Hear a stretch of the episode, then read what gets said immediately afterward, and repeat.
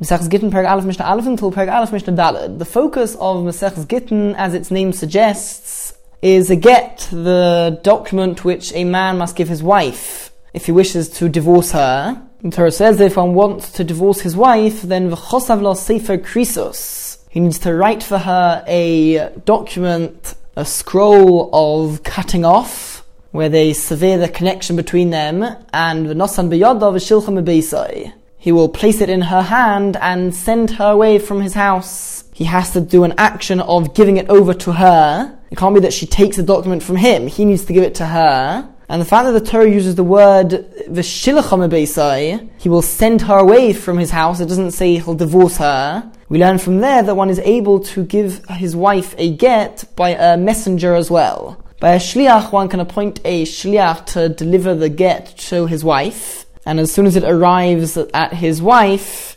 that's when she is considered to be divorced. As well as that, the woman herself is able to appoint a shliach to receive the get, and she could even appoint a shliach to receive the get such that as soon as the shliach receives it, she's considered divorced. And all of that we learn from the words v'shilcha Now, one of the laws when it comes to writing a get is that v'chosav lo, the Torah says you need to write it for her. We learn from there that it has to be written lishma. It has to be that the person writing it knows that it's being written in order to divorce, or for a particular man to divorce a particular woman. He can't just write a get and then later on fill in the names. The get needs to be written for the sake of that particular woman. Now, one more word of introduction before you begin, and that is that there are two types of documents which we find in the Torah. One is a document which is mainly as a proof. For example, most documents written for monetary matters, it's not that the document itself, when it's written or when it's given over, that's what affects the transaction. No, the document is just as a proof, which they'll have later on to prove that the sale took place. There's a second type of document, however, where the document itself the handing over of the document, that itself is the thing which has significance and causes the thing to happen. For example, a get. A get is not just used as a proof that somebody divorced his wife, rather the get itself is what affects the divorce. Now the Masechta opens up by telling us HaMeivi get the Medinas Hayam, one who brings a get from abroad, from outside of Eretz Israel. So that means that the husband appointed a shliach a messenger in order to deliver his get to his wife. And the husband was abroad, and the messenger arrived in Eretz Israel, and he came to Din with the get, and he's about to give it over to the woman. He needs to say and state in front of Din that it was written, the get was written in front of me, and it was signed in front of me. The witnesses signed on the get in front of me as well. Why is this necessary? So there are two very different reasons given in the Gemara. One reason is that the places outside of Eretz Israel were not all experts in halacha, and one particular halacha which seemed to not necessarily be followed all the time was this halacha of lishma, that the get had to be written for the sake of a particular woman. And because of that, if somebody is coming to Eretz Israel with a get from outside of Eretz Israel, there is a concern that the get is not actually valid because it wasn't written lishma. Therefore, this person needs to testify that it was written in front of him, and the witnesses signed in front of him. The witnesses certainly need to know who was divorcing who. So that is one reason which the Gemara gives for why this person needs to testify that it was written and signed in front of him, and he, he would need to say that it was written and signed in front of him lishma. That the person, when he wrote it, he knew exactly what was going on. It wasn't just that he had a ready-made get and he just filled in the names. A second reason which the Gemara gives is regarding a concept known as kiyum shtaris. If there is a document with witnesses signed on it, and let's say the document says that Ruvain owes Shimon money. But Ruvain claims that it's a forged document and he doesn't owe anything. If witnesses come, either the witnesses who, who signed on the get themselves, or other witnesses who recognize the handwriting of the witnesses who signed on the document itself, if they come and testify that this is the handwriting of so and so, so we now have witnesses about the witnesses who signed in the de- in the document. That is known as Kiyum Shtoris, that establishes the document as being valid, and Ruvain's claim is irrelevant. Now, regarding a get, if a get was delivered from abroad, we're concerned that later on the husband will come, the woman might have got remarried since then, and the husband will come, and he might, he might claim that the get was forged. He might regret divorcing her, he wants to continue living with her, or whatever it may be. But he claims that the document was forged now, because he wrote it in uh, in Medinas Hayam abroad, it's going to be much harder to find people. Firstly, to find the witnesses themselves, or to find even anybody who recognizes the handwriting of the witnesses. And the woman will be in a difficult situation because we won't be able to do kiyum shtoris, and therefore we do kiyum shtoris ready now.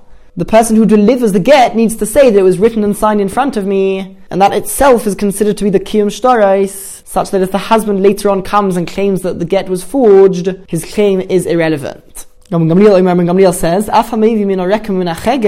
This applies even to somebody who brings a get from Rekem or Cheger, which are two cities right next to Eretz Israel. Even though they're literally on the border, since at the end of the day they're outside of Eretz Israel, either it was the case that even there they weren't experts in this halacha of Lishma, or people didn't come to Eretz Yisrael that often, so it would still be difficult to find Adim to do the Kiyum Shtarais. The reasons which we just explained apply in these bordering cities as well. Rabbi Eliezer, Rabbi Eliezer says, Even if somebody brings a get from Kfar Ludim, the village, the town of Ludim, to Lud. Lud was a city on the border of Eretz Israel, and the way the border over there worked is that the border went inwards a bit. And then if you imagine the border's going straight, then it goes inwards, and then straight a bit, and then back outwards and continues straight. Now within that small area, which is officially outside of the border, but it's surrounded on both sides by Eretz Israel itself, there was a village called Kfar Ludim, a town. Now here, the reasons don't really apply. It's true that officially it's outside of Eretz Yisrael, but it's literally within Eretz Yisrael, as it were people definitely commonly came from Kfar Ludim into Lud, so they would be able to find witnesses to do Kim shtoris later on. And they were also, they knew what the halacha was because they were right next to Eretz Israel, sort of even within Eretz Israel. However, Eliezer's reason is that we don't start making ex- exceptions even in this case. At the end of the day, it's outside of Eretz Yisrael, and therefore this halacha applies. If you start making exceptions, then it might come to a case where it's further out outside of Eretz Yisrael, and people might come to not say b'fonay nichtav b'fonay nechtam, and therefore in this case as well, the witness would need to say this statement in order to do kiyum shtoreis now from the beginning. Right? One doesn't need to say the statement of it was written in front of me and it was signed in front of me. Except for one who brings it from abroad and one who brings it from Eretz Israel to outside of Eretz Israel, abroad. Now, according to the reason which we gave regarding Kiyom Shtarais, that we need to make sure that there'll be Kiyom Shtarais because later on we might, we might not be able to find witnesses. So this reason does re- applies whether you're coming from outside of Israel into Israel or the opposite. And according to that, the Chacham are not arguing on the previous opinions. They're just explaining that all of this applies also when you're taking a get from Eretz Yisrael outside of Eretz Yisrael. But according to the other reason which we gave, that outside of Eretz Yisrael they're not experts in this halacha of Lishma, according to that reason, the Chacham is a new opinion because that reason does not apply if you're taking it from Eretz Yisrael outside of Eretz Yisrael, because inside of Eretz Yisrael they were experts in this halacha of lishma. So if a get comes from there, we can assume that it was written lishma. However, the Chacham hold that there was a gzeira, decree, that even when taking a get from Eretz Yisrael to outside of Eretz Yisrael, the uh, witnesses need to make this statement, so that they don't come to not making this statement in the case where they bring it from outside of Eretz Yisrael into Eretz Yisrael. So they said again a blanket rule that this always needs to be done. Alright, what about one who brings a get from one country to another country, but they're both abroad? In that case, they need to say, you need to make the statement that it was written and signed in front of me. Since the end of the day it happened outside of Eretz Israel, so they're not experts in this halacha of lishma. And according to that reason, it would apply even within the same country. According to the other reason that we're concerned that they won't be able to find witnesses later on, so that would only apply from one country to another country. Alright, Gamliel says, I feel me higmon hegemonia even from one ruler to another ruler, meaning even if you're in the same city, but within that city, half of it is ruled by one person, and the other half of the city is ruled by the other person. And we're talking about a case where the rulers don't necessarily get along, and they are particular about people going from one part of the city to another part of the city. So in this case, even though it's in the same city, there is still a concern that we're, able to find witnesses later on in order to establish the document as being valid.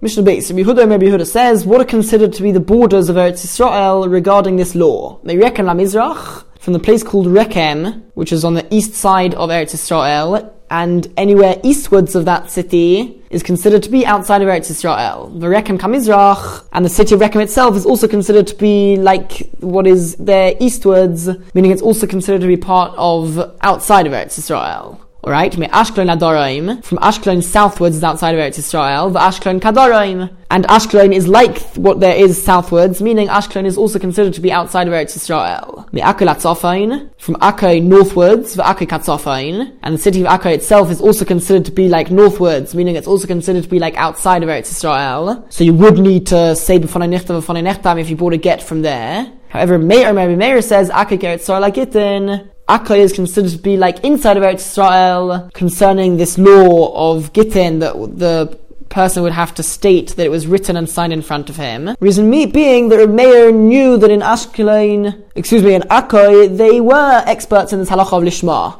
Or they were commonly coming into Eretz Israel, and therefore it wouldn't be a problem to find witnesses later on in order to do Kiyam Shtorais if the husband will come and claim that the get was forged. Mishnah Gimel, you get Eretz Yisrael, one who brings a get as a messenger of the husband in Eretz Yisrael, he does not need to say that it was written and signed in front of me, because here everything took place in Eretz Yisrael, so they are experts in the halachas of Lishma, and as well as that, they are they will be able to find witnesses later on in order to do kiyum shtaris. And indeed, if later on the husband does come and of urim, there are those who are complaining, bringing up doubts about the validity of the get. So we're really talking about the husband over here. If the husband comes later on and claims that the get was forged, then he's kind of the get, the document will be established by its signatures, meaning they can do Kim shtoris later on, and since it's an Eretz Yisrael, they'll be, they'll be able to find other witnesses in order to testify that the witnesses who are written on the get, indeed it is valid, and it is their signature. Alright, Tamei get in Sayom, one who brings a get from abroad, the is not able to say that it was written and signed in front of me. For example, says the Gemara, if we're talking about a cheresh, somebody who is deaf and dumb, so he can't say these words, he can't make this statement. So Kiyum shtoris cannot be done by him. Says the Mishnah in this case, again, in Yeshal of Edim, if there are other witnesses who can testify about the signatures written in the get, then it's Kaim B'chaismov, the get will be established by its signatures in that way. Meaning, this whole idea of doing B'fanei Nechtam B'fanei Nechtam is in order to do Kiyum shtoris by that person himself. In this case, where we can't do Kim Shtoris by the person who bring, by the messenger himself, the Kim Shtoris will need to be done by other witnesses. And the point is that the get, she can't go and re- get remarried until that happens. The get is not considered to be totally valid until Kim Shtoris takes place. So if the messenger happens to be deaf and dumb, and he's not able to do the Kim Shtoris, then we'll have to get other witnesses in order to do the Kim Shtoris. Mishnah Hey, the next few Mishnahs compare a get to another similar type of document, not a document of divorce, but a document which frees a slave, a non-Jewish slave. In order to free him, he needs to receive a get, uh, d- a document, and the Mishnah says, both a get for, to divorce a woman and a document which frees a non-Jewish slave, have the same halacha for one who brings a get from Eretz Israel to abroad, or from abroad into Eretz Israel. Meaning that which we learnt in a couple of Mishnahs ago that the Chachomim hold that the witnesses need to say, that the, the, the, messenger needs to say that it was written and signed in front of him, and that applies both if he's taking it to Eretz Israel or from Eretz Israel. The same applies to a document given to free a slave. According to the reason of Lishma, so it would appear that the law of Lishma applies regarding this document as well, and that indeed is learnt from Pesukim. And as well as that, there's a concern that the master, the owner of the slave, will later on come and claim that it's forged, and therefore they need to do Kim Shtoris already now. And says the Mishnah, this is one of the ways in which a get in order to divorce a woman has the same halacha as the document which is given to a slave in order to free him.